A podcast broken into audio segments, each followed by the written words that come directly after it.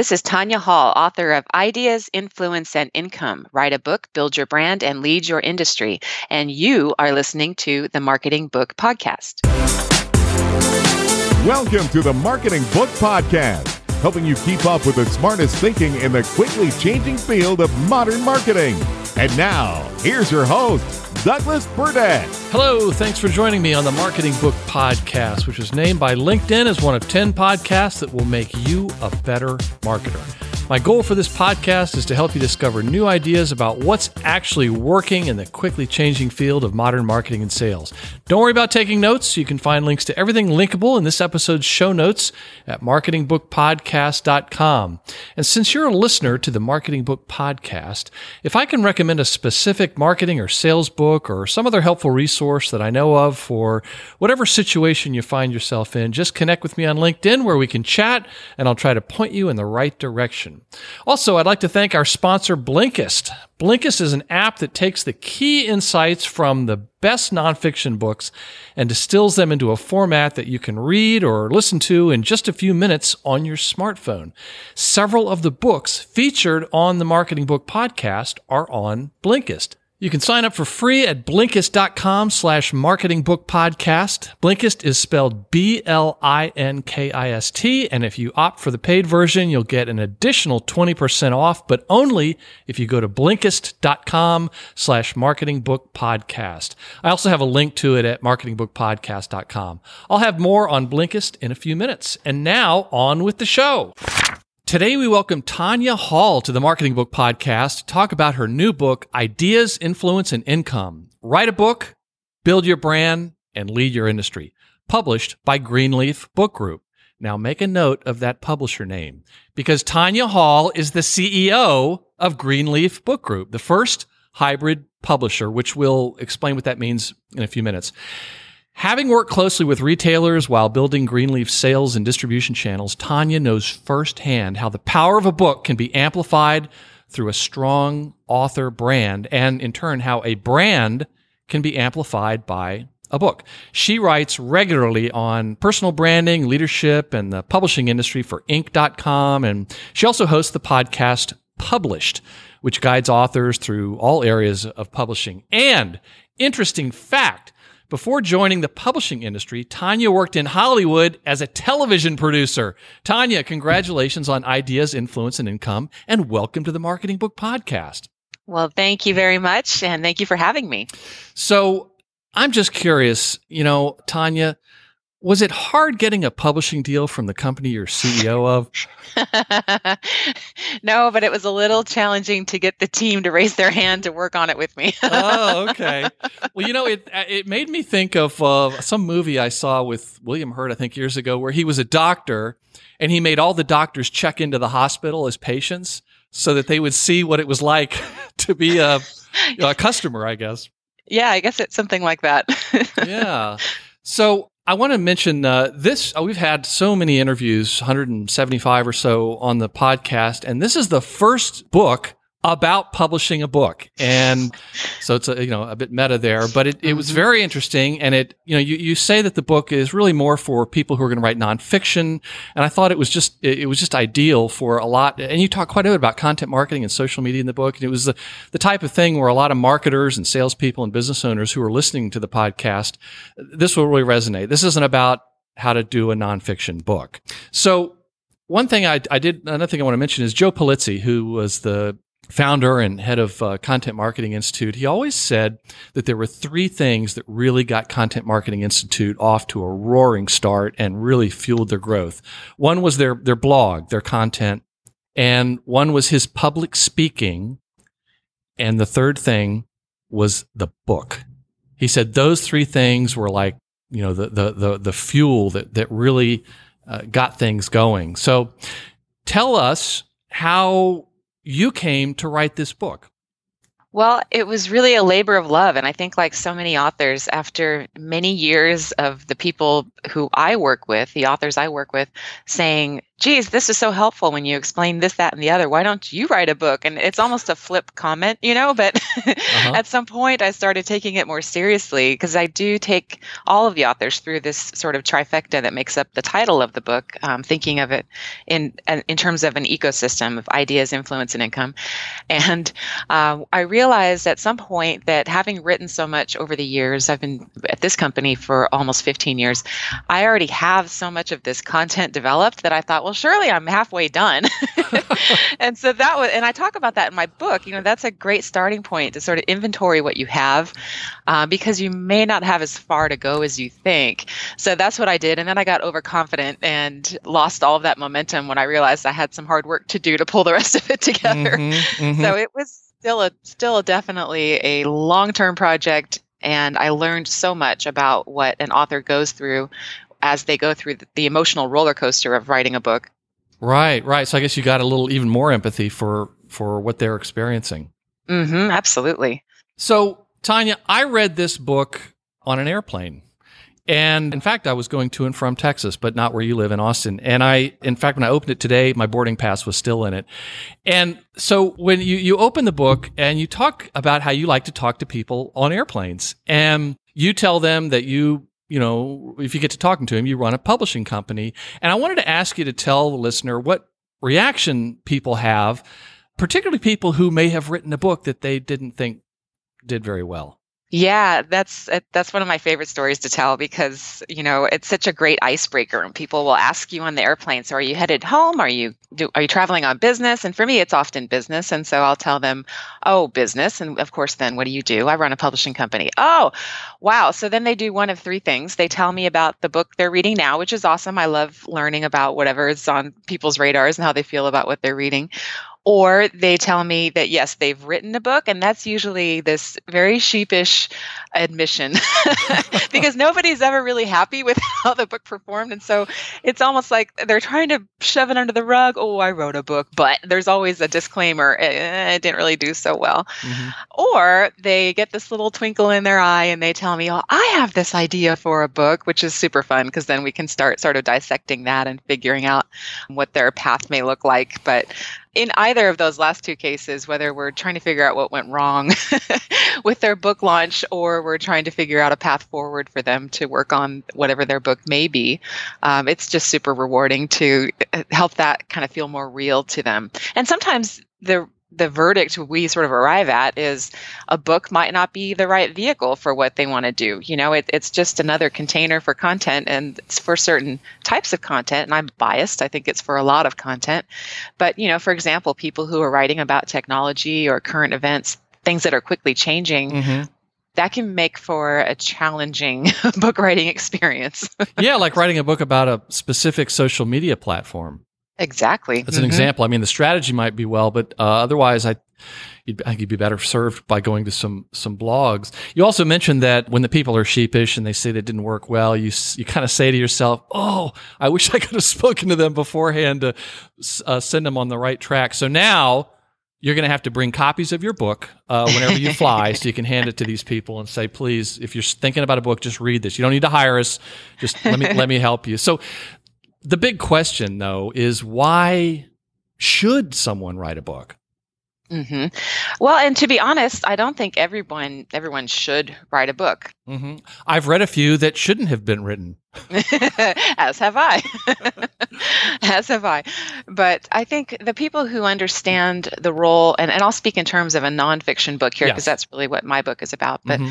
the the people who should write a book are those who have some first of all, have something to say and have a platform that they want to advance. And by that, I mean they stand for something in terms of a brand as a thought leader, usually an expert in their space.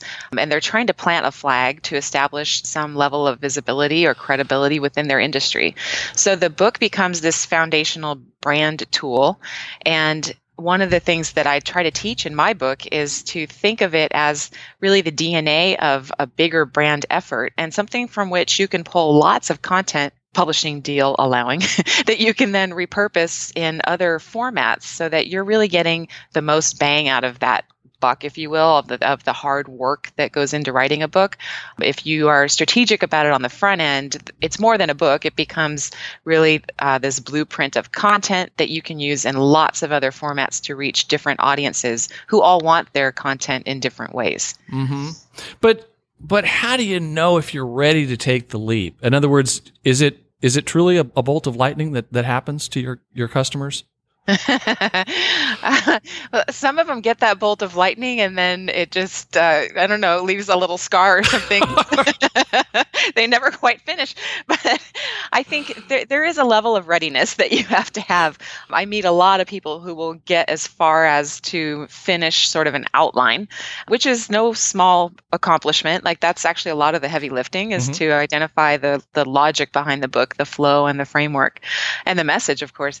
But writing it like I said, it's hard work. And so sometimes if that spark isn't there, if they haven't been struck by that lightning bolt and they don't, of course, have the I hate to say they don't have the discipline, but if they haven't found a way, I guess, to work some structured time into their schedule, for instance, to make sure that they're constantly chipping away at that book, it does tend to slip to the back burner and it's hard for them to finish and then they lose energy and momentum.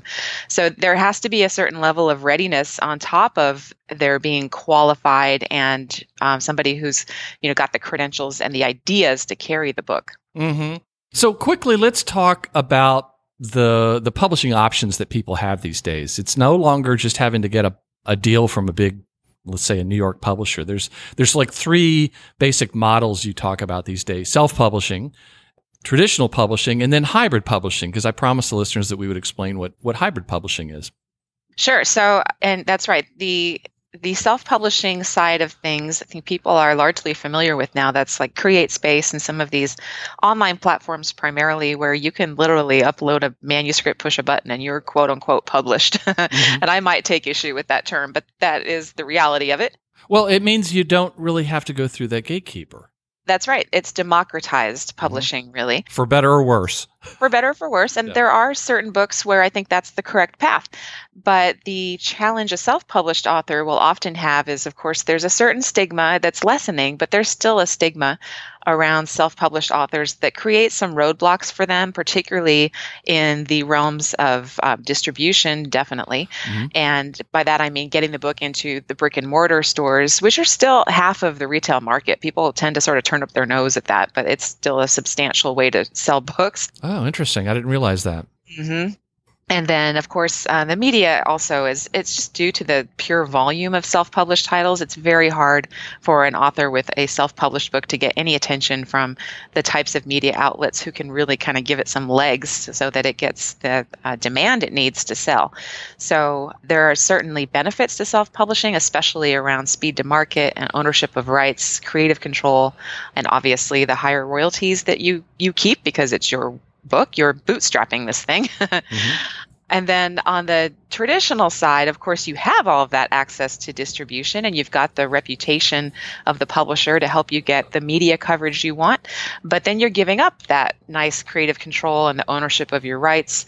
And uh, the financial investment is very different. You're getting a small advance, but because of that, you don't make as much of the royalties on the back end because that's really like having venture capital mm-hmm. to launch your book, to put it into business terms. So our hybrid model is really sort of a marriage of the two where we're trying to bring those strong qualities of each side the speed to market the ownership of the rights and the higher percentage of the royalties from the self-publishing side but then marry that with the distribution muscle and the quality and the reputation that comes from the traditional side.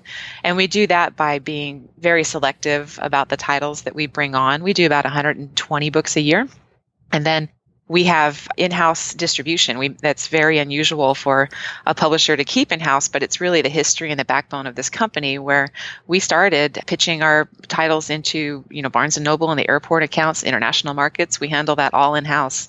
And so we are able to develop better product because we have that direct line of feedback coming from our retail accounts which we're always working to broaden as well so it takes an author who is willing to obviously put some skin in the game because they're investing financially in their in their book's publication. But if they have a strong direct sales market, and again, the book is a part of a, a bigger brand effort, it makes sense for them because they need to have that brand control. They own the books outright, so it's more profitable for them when they're doing things like back of room speaking and selling in bulk through appearances and things like that because they already own the books. They don't have to buy them back from their publisher. So we tend to work with speakers and consultants and people who are otherwise thought leaders in whatever industry they're leading. Mm-hmm. You know, it's interesting. You mentioned the uh, the media likes books from traditional publishers or, or, publishers. And even my little corner of the marketing podcast world, I get a book just about every day now, which is mm-hmm. a mm. great thrill for me. And I really have had very, very few self published books. And the reason why is not because there aren't some good self published books. Mark Schaefer is an example of a guy who writes terrific books and he self publishes them, but the quality is really erratic. Some of them yeah. have been just not good, and some, uh, most of them are, just aren't that good. I found, and the issue is that I only have so much time, and I know that if it comes from a traditional publisher, that that author has more than likely been tortured through an editorial process, which is going to make for a better book. right yeah it's that whole list that they represent has been vetted mm-hmm. and that that really is the big difference and that's how we're similar to a traditional publisher as well. It's a it's a vetted list, and there's a brand built around a reputation for quality that we have to maintain. So mm-hmm. you know, there's plenty of stuff that we have to say no to. Yeah, and it does it means something for sure. It does to me, yeah, and it's it's really a shortcut you have to I have to take because I am going to read the book, and I need to make sure that it's. Uh, it's kind of been vetted. So there's a bit of social proof going on there. But let's go on to authors and the, for the people, the listeners who are thinking about publishing. And it's interesting. You say that one of the biggest roadblocks for authors is that of sharing their ideas. And at the end of the book, you even mentioned that there's like a trend of authors who who don't think they have much. Can you talk mm-hmm. about what's mm-hmm. what's going on there? Yeah, it's it's usually one of two things. Either they are reluctant to share their ideas because there's this fear of that idea being stolen and and then we have to go through this entire process of helping them unpack that to understand that that idea the the idea in and of itself let's say it's fearless leadership something like that. For some reason i work with a lot of pilots. Oh, and really? fearless yeah this fearless leadership concept comes up a lot. So in that case it's not just the idea of fearless leadership. It's also you and your background and your story and your history and how you present yourself and the tone and your humor. All of these things contribute to the overall message of the book and nobody nobody can duplicate or replicate that. So it, I mean it really is just an individual story that is told by you and owned by you by virtue of you living that life and having that experience. So once they understand that, then um, that's an, that's actually the easier, I think, roadblock to get through that their ideas are are just one piece of this larger brand tool that we're building. The rest of it is them. The second piece is uh, is really a fear of criticism and and yes, a concern that maybe the book just or the idea doesn't have enough meat to it to warrant fleshing it out into a book and and there's some vulnerability you know because for many of these people whatever this book idea is it really represents their thinking and to put yourself out there and say, "Here's what I think, and what do you think?" mm-hmm. is is super vulnerable. I experienced it even with my book. I was like, "Well, I don't know if people are going to agree with this or not. They may tell me that I'm silly, and this is all just a waste of two weeks of reading." right, right. but, so you know that fear is a little bit uh, more of a challenge to work through, but that's what editors are for, and that's what your team helps you work through. Mm-hmm. I certainly had parts of my book where I sat down to write it, and I was very confident that I could plow through it. And I realized, oh man, I actually don't know what direction to go in here and what to say and not to say. And so the editor is a proxy for the reader, and they will help you understand, especially when you're so close to your ideas and your work. Mm. They'll say, Here's what I think your reader needs to learn from what you want to say, and why don't you approach it like this? So that's how we work through that type of fear is like really kind of rolling up our sleeves and getting into what we perceive to be certain weaknesses in the idea or the development of the manuscript. Yes, and it, it makes me think of the term imposter syndrome, which uh, oh yeah is, is, rampant. Every even the, the, very very best people, best authors, sometimes are uh, you know taken over by a little bit of imposter syndrome. But I want to ask you to explain another concept that I was not familiar with. and I thought it was very interesting, and it's the what you called the paradox of choice as it relates to thought leadership. Yes, the paradox of choice related to thought leadership really speaks to the overwhelming number of choices we have and voices really in the marketplace, especially around people who are trying to grab some mind share from us as we're being inundated with messages, whether it's through websites and social media and blog posts and television and radio and advertising. So our society, of course, has leaned away from being influenced by things like advertising, and we turn to what you mentioned earlier the term social proof. And we look to others whose opinions we respect to help us make our choices about what we're going to buy, or where we're going to travel, or where we're going to live, even. So, those people who can plant that flag as a thought leader, they help the marketplace overcome that paradox of choice because they become the trusted voice in whatever field they're leading or whatever industry industry they represent. And the consumers are hungry for that. They want to know, I don't have time to figure out this, that, or the other, or which juice diet to do, mm-hmm. or, you know, how to go about buying a house or whether I should buy a house. So they look for that respected voice to guide them. And that is where somebody who can really establish themselves as thought leader in their industry helps an audience overcome that paradox of choice I talk about. So that's why thought leadership is so powerful. And it's just a it's an explanation that I, I had not seen before. And yes, I am going to be stealing that and borrowing it and talking about it with full attribution though. Uh, so no problem. changing gears. Now be honest. How do you, a publisher, go about evaluating the viability of a book concept? That's a great question. So, here we go about it a little bit differently than some other publishers that I know and have talked to about this process because we've trained the entire staff to always look for the possibilities in a manuscript. I think a lot of traditional houses, especially, are you know editors are trained to be critical that's how their minds work and that's fine but it can lead to a tendency to look for fault and dismiss something probably also just due to the volume of submissions they get but we ta- we tackle it the opposite way to say where are the opportunities here? Can this book be turned into something that will sell if it's not already in that condition? And then how would we get there?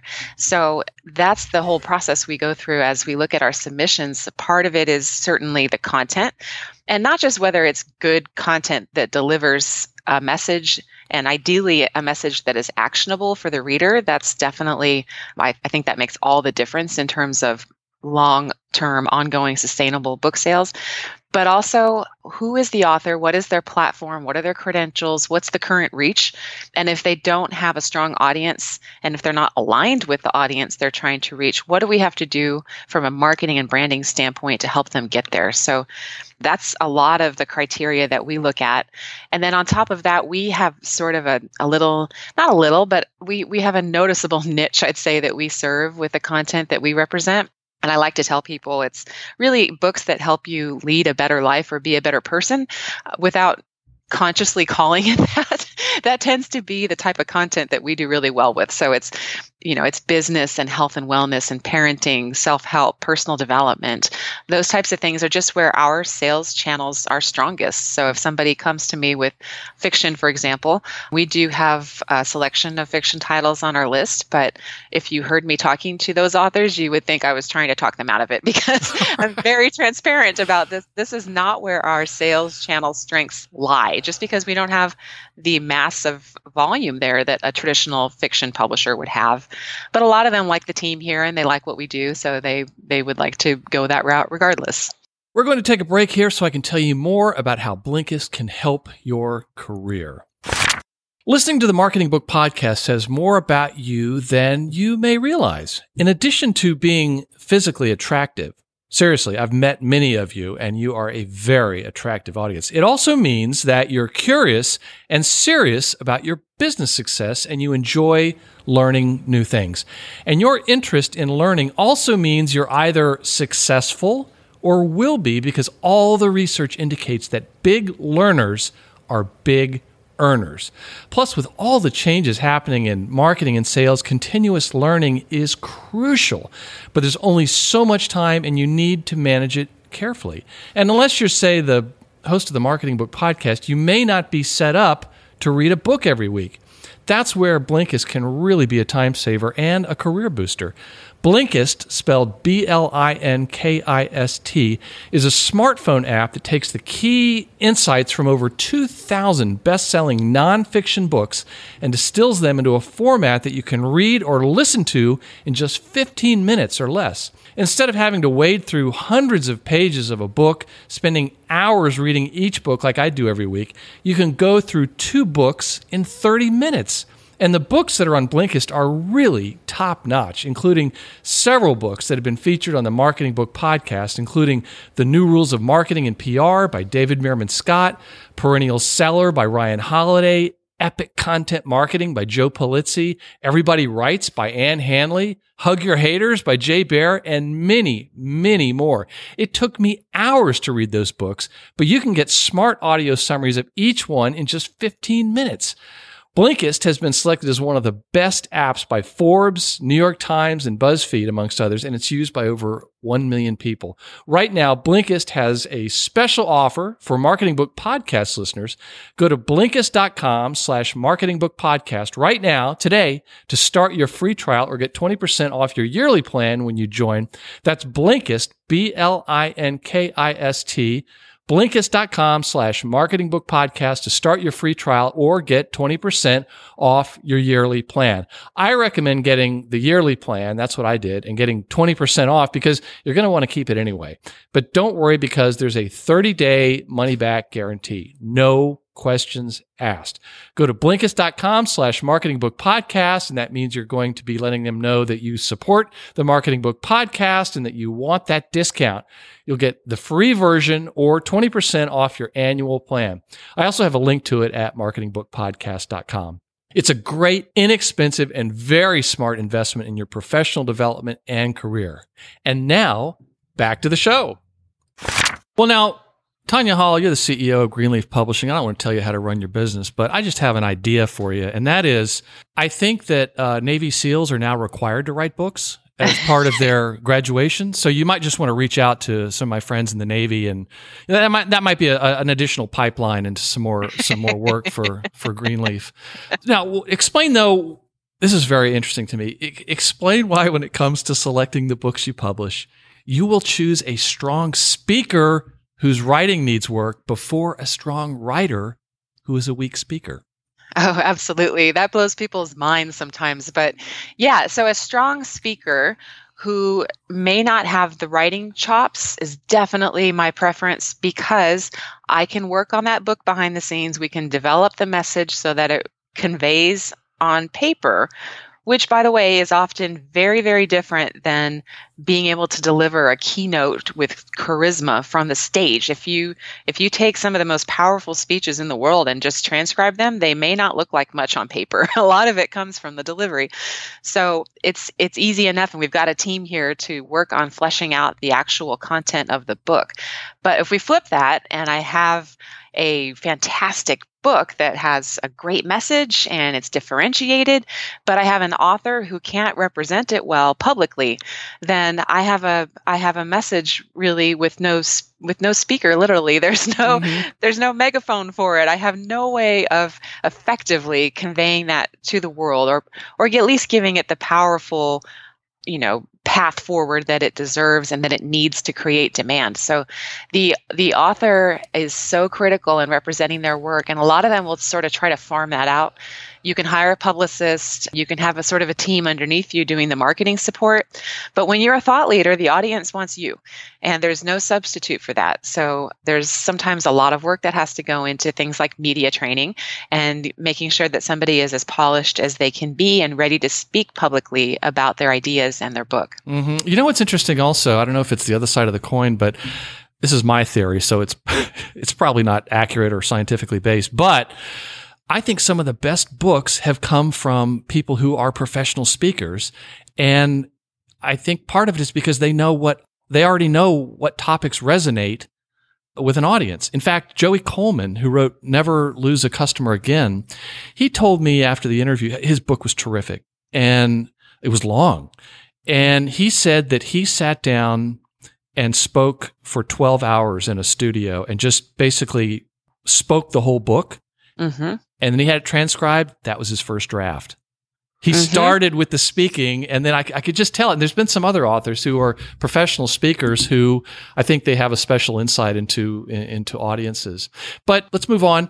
Now, there's a big metaphorical hook in my mouth if you envision me as a fish. Of course, I read your book and then I'm like, dang, I need to hire these Greenleaf people because there was one part where you talked about scheduling time to write a book. And I, I can only imagine that's the, one of the biggest issue people have towards even thinking about it. And after I read that about how to schedule your time to read a book, I started thinking, dang, maybe I could write one of these. the book did its job then. yes, that tingling means it's working. That's right. yes, that and and again, it's so nice that I was able to go through this experience and understand this firsthand because most of us, if not all of us, listening to this podcast and considering writing a book, we're busy people and we're running companies and we're working our day jobs and we've got families and pastimes outside of the office. And 60,000 words is roughly what you need for a 200 page book. And that's no small chore. So the as i mentioned earlier quite often an, an, author will start off with a lot of energy and they'll power through the first third of the book or the manuscript and then they just kind of lose steam because perhaps they've left the harder stuff for the end and they know that's what i did. And then they get to that part and they're like oh man this is really hard. So for me it took being super disciplined and this is what i recommend to uh, our greenleaf authors as well and protecting that time to write on your schedule so I calendared it and I had, I think, three two hour blocks a week that were carved out and reserved just for writing. Nobody could book me for a meeting, and mm-hmm. um, I, and I often was not in the office because for me, if I'm in the office mentally, I, I switch into a different mode where I'm listening to everything around me, and mm-hmm. I'm easily distracted as I probably should be. well, and it takes a lot of time cracking the whip. I mean, come on. You're the, no, I'm just kidding. yeah, you know, I got to walk around knocking heads together. That's right. That's right. I doubt it, but let's go with that. But I just, it, it's a different mindset to physically put yourself in an environment where you can be creative and let your ideas come forward. And for me that that took physically relocating myself was it sort of a message to my brain oh this is writing time and we're going to protect this time and i'm not getting up from this chair until i have x number of words. Mm-hmm. even if i hate those words by the way they land on the page doesn't matter. I have to have the output and then we'll fix it later. So yeah there's a whole section in my book about kind of getting through just that grind of getting those required words out of you and onto paper and not judging yourself as you go through it. Just let the words be free. Well, for me it reminded me of just like I, have I've got on my calendar. There's certain days i just go to the gym. And there's probably about the same amount of time i'm at the gym is the amount of time you described that these authors are doing where they just put time aside and starts doing it. And it sounds like they, they get into the grind and then they start to feel better about it and they're starting to probably feel like they really they really can do this. And so anyway that was that was inspiring. And it just sort of like i saw that and it was sort of like penn and teller showing how a magic trick is done. And it was like wow that's that's oh wow that's that's that's really interesting. So one of the other big big topics i think is so important for people to understand. And that's the platform which you mentioned earlier. And you mentioned that if ideas are your foundation when it comes to building a successful platform, influence is your most important tool. And without influence, great ideas can die. So could you explain what you mean by a platform and why it's really a requirement? Definitely. So in the publishing industry, we use the term platform to mean an audience who is ready to receive your message. And I say that because there's an example in my book of the the Jenner sisters. Kylie and Kendall Jenner wrote a, a fiction book, and by all accounts, the Jenner sisters have a gigantic platform. They have this huge audience of, oh my gosh, it's like 200 million people of combined Instagram followers, which is more than the population of Russia and Japan. But the the fiction work that they wrote, which I believe was intended to ultimately become a film vehicle for them, it's sort of this uh, feminist sci-fi book completely flopped. It's called The Rebels of Indra, and it, you know, by publishing standards, not a strong seller. And it really underscores the fact that you have to have an audience that's not only substantial in size, but their interests are aligned with what you're doing. This was a departure for what the Kendall, uh, uh excuse me, the Jenner sisters audience would expect them to put out on Instagram. Right. And they may not be huge fiction readers. They're more interested in, you know, the fashion and makeup and all that fine. Yeah, things stuff, I'm interested is, in. Yeah, yeah, of course. But but you know, that's not to knock them. That it is what it is. It's just not aligned. So same thing with authors. The the platform development piece i think is often underestimated because it really takes years of planning and it should start early around the same time that you're writing the book. And oh so you shouldn't start building it after you've written your book? We laugh because unfortunately that happens so often. We're laughing to keep from crying. That's right because writing I, I totally understand. Writing the book is hard enough. And then to think oh now i also have to lo- identify and develop an audience to receive this. How do I find time for all of this? So, in the book, we talk about some of the things that you can do to make sure that you're tackling both of those things as you're developing the book. Because if there's not an audience to receive your message at the time that it launches, yeah, that it's the proverbial if a tree falls in the forest and no one hears it, doesn't make a sound. If your book launches and there's nobody paying attention, that's just a total bummer because of all the work that goes into that. So the development of that audience and then sustaining that audience as well. You work so hard to capture them and to get them onto your list.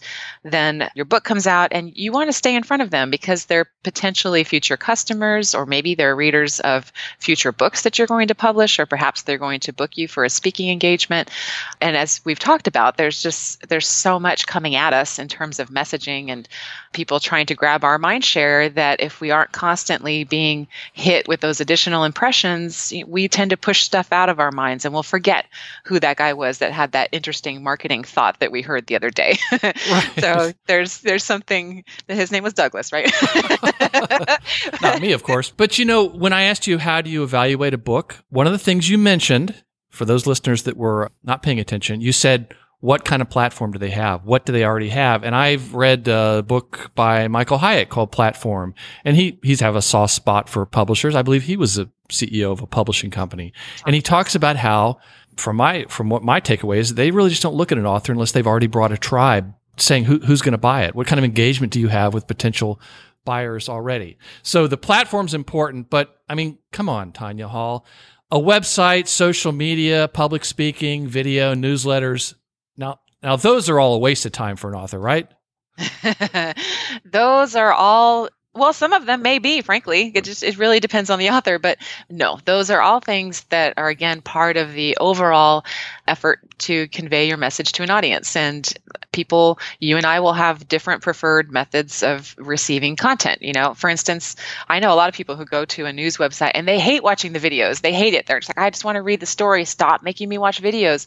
And I know other people are like, I don't have time to read a story. Just show me a video. So mm-hmm. all of these really speak to different learning methods for humans. You know, some of us are people who learn by watching and some of us learn by doing. And there's lots of research around this. And same thing with content. Some of us want these short little snippets. Some of us want the book. Some of us want a video. Some of us really need to connect with the person behind the message by seeing them deliver it face to face. And so that would be speaking. And then video, of course, is great for that, or even things like this a podcast where we can have more of that human connection. All works together and it all builds this influence that the, the speaker needs to carry that message forward. Right. And to help the listener understand that they don't have to be overwhelmed, can you explain what you mean by the, the concept of focusing on faucets? Oh, yes. That's one of my favorite terms to throw around here. And, and I use it quite frequently in when we talk about business development here at the office because uh, focusing on faucets really speaks to opening up relationships and partnerships that can bring you ongoing business or ongoing visibility versus the one off uh, I connected with the person I sat next to on the airplane talking about my book. And yes, that counts. but isn't it better if I can say connect with another influencer who's somewhat aligned with my content? So for me, perhaps it would be somebody in content marketing. And they say, oh, this is a book about writing a book. And I don't really speak too much about books and what I do, but it would be great to have a tool to give to my audience. And I know they would appreciate that. That faucet just opened up at really a, a pipeline for me of probably thousands of eyeballs versus the one person on the plane next to me. So in sales, it would be equivalent to hunting with a spear versus hunting with a net. Mm-hmm. I think mm-hmm. that's the other metaphor you often hear. Those partnerships are in terms of thinking about our time and the effort that goes into all of this when we when we are trying to be efficient and use our time as strategically as possible that faucet focus is really what makes the biggest impact and shows the strongest results in building a platform and then ultimately translating into sales. Mm-hmm. great concept. Loved it. So tanya if readers took only one thing away from the book what would you hope it would be if they took one thing away from this book, it would be to start thinking strategically from the outset and and plan ahead. Because I, I talk about that, as you know, a lot in the book in terms of really taking the time on the front end to fully understand your audience. You you would have you would die if you knew how many submissions came into this office and we asked them who's the audience for this book? And they say everyone. And uh, oh. it, it's just not right. And so to narrow that down and to get hyper focused on no it's not everyone. It's you know suburban mothers who have two kids and a golden retriever and drive a mercury mountaineer. You know that's what i'm looking for. I want to know and are worried about certain things. Yeah. That's right. What are their needs? What's their lifestyle? And how do we fit into that need in a way that's different than our competition? So to to really understand that at a at a fundamental core level charts the course for the rest of the book and also all of the effort that goes into publicizing, promoting, building the uh, platform, and ultimately monetizing it. Because if we don't understand our audience, any marketer can tell you, we will ultimately fail in whatever we're launching. Amen. And companies that understand their customers are the ones that are doing better.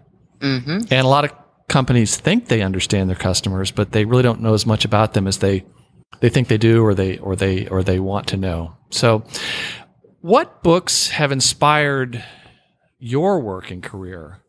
I've never been able to ask a CEO of a publishing company that question.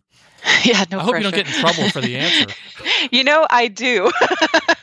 well, there's about a thousand, Douglas, those that have been published by Greenleaf.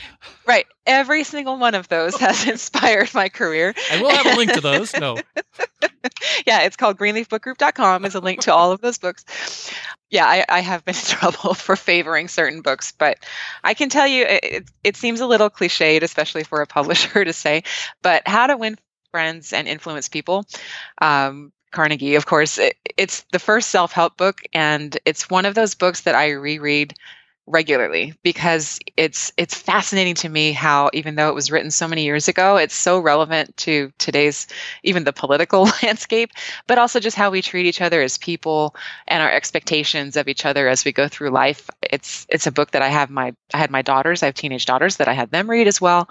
So I really just think it's it's a good way to approach not only business but life in general. So that is a book that I'm happy to say is mainstay on my nightstand and if that were the first time this book had been mentioned on the podcast, uh, I'd, I'd, be surprised. But it's been mentioned by many authors, and it's it's uh, there's another book called Scientific Advertising for people that work in the marketing and advertising field. Where you read that, and I think it was written in the 20s, and you like How to Win Friends and Influence. You can't believe how relevant it is to today, or you might say how prescient they were.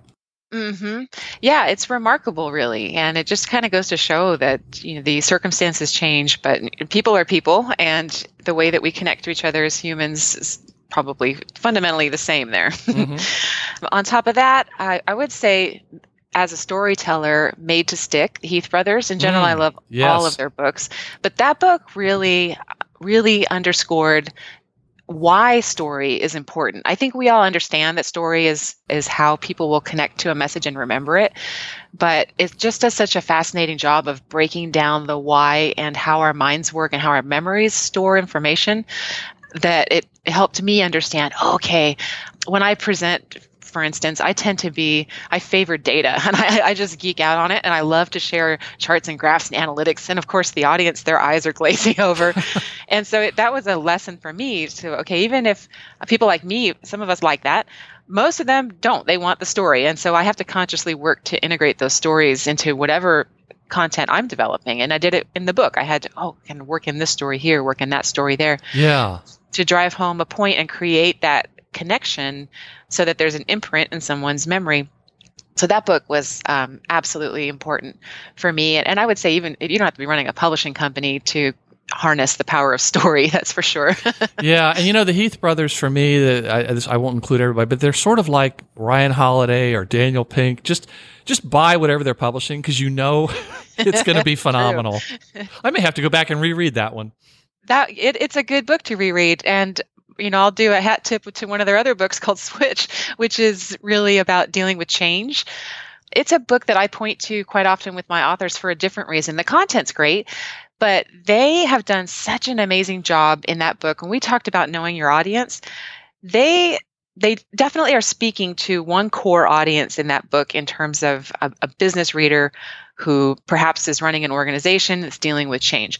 But they have all of these tools and resources that they smartly direct you to their website to access that take the book and then tr- sort of translate that content for a different vertical that they still serve very relevantly. So, for instance, they may have switch for social change or switch for your personal life if you're going through a divorce or something like that. It's, they take their concepts and apply them to a different audience that, you know, they didn't try to serve all masters in the book, but that's there. And so I think the way they did that was just so smart. And I have a lot of respect for the, the thoughtfulness that goes into an approach like that. Mm. So, how best can listeners learn more about you and your new book? Sure. So my website for the book is ideasinfluenceandincome.com, and there's a ton of information there.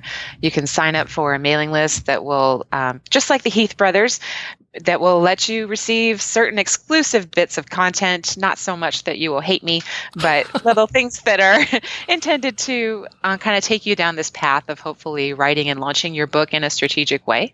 So that's the main book website. And then our company website is greenleafbookgroup.com, where you can learn more about the books and titles we produce in our business model as well. And then, um, of course, on Twitter, I am at Tanya Hall, T A N Y A H A L L. And on Twitter, I'm Marketing Book. So if you're listening, please reach out to Tanya, at least on Twitter, to thank her for being on it. And if you want to include me in the conversation, please do that. We'll also include a link to your book website and to your LinkedIn profile. And if the you're listening on your smartphone, uh, I'm talking to the listener here, and you've subscribed to this show on your podcast player, which is like iTunes or Stitcher or Google Play Music, all these links can be found by going to this episode on your podcast player and clicking on the show notes link. So, a closing excerpt. Sorry, I just couldn't resist. Being a thought leader is no longer a conferred title bestowed by a handful of third parties like media institutions and universities. Now, those third parties still factor into the authority mix, but your ability to directly connect with and influence your audience has changed dramatically. You have an audience waiting for the answers you provide. You need to devise a plan to impact and connect with them. The name of the book is Ideas, Influence, and Income. Write a book, build your brand, and lead your industry. The author is Tanya Hall. Tanya, thank you very much for being on the Marketing Book Podcast. Thank you for having me. And that closes the book on episode 177 of the Marketing Book Podcast. For more, check out this episode's show notes at marketingbookpodcast.com. And if I can recommend a specific marketing or sales book or other helpful resource, feel free to connect with me on LinkedIn where we can chat and I'll try to point you in the right direction. My name again is Douglas Burdett. Special thanks to our sponsor Blinkist to support the Marketing Book Podcast and start your free Blinkist trial or get 20% off your yearly plan. Visit Blinkist.com slash marketing book podcast. I also have a link to that special offer at marketingbookpodcast.com. And please join us next time as we welcome Allen Gannett to the Marketing Book Podcast to talk about his new book, The Creative Curve How to Develop the Right Idea at the Right Time. Thanks again for listening to the Marketing Book Podcast.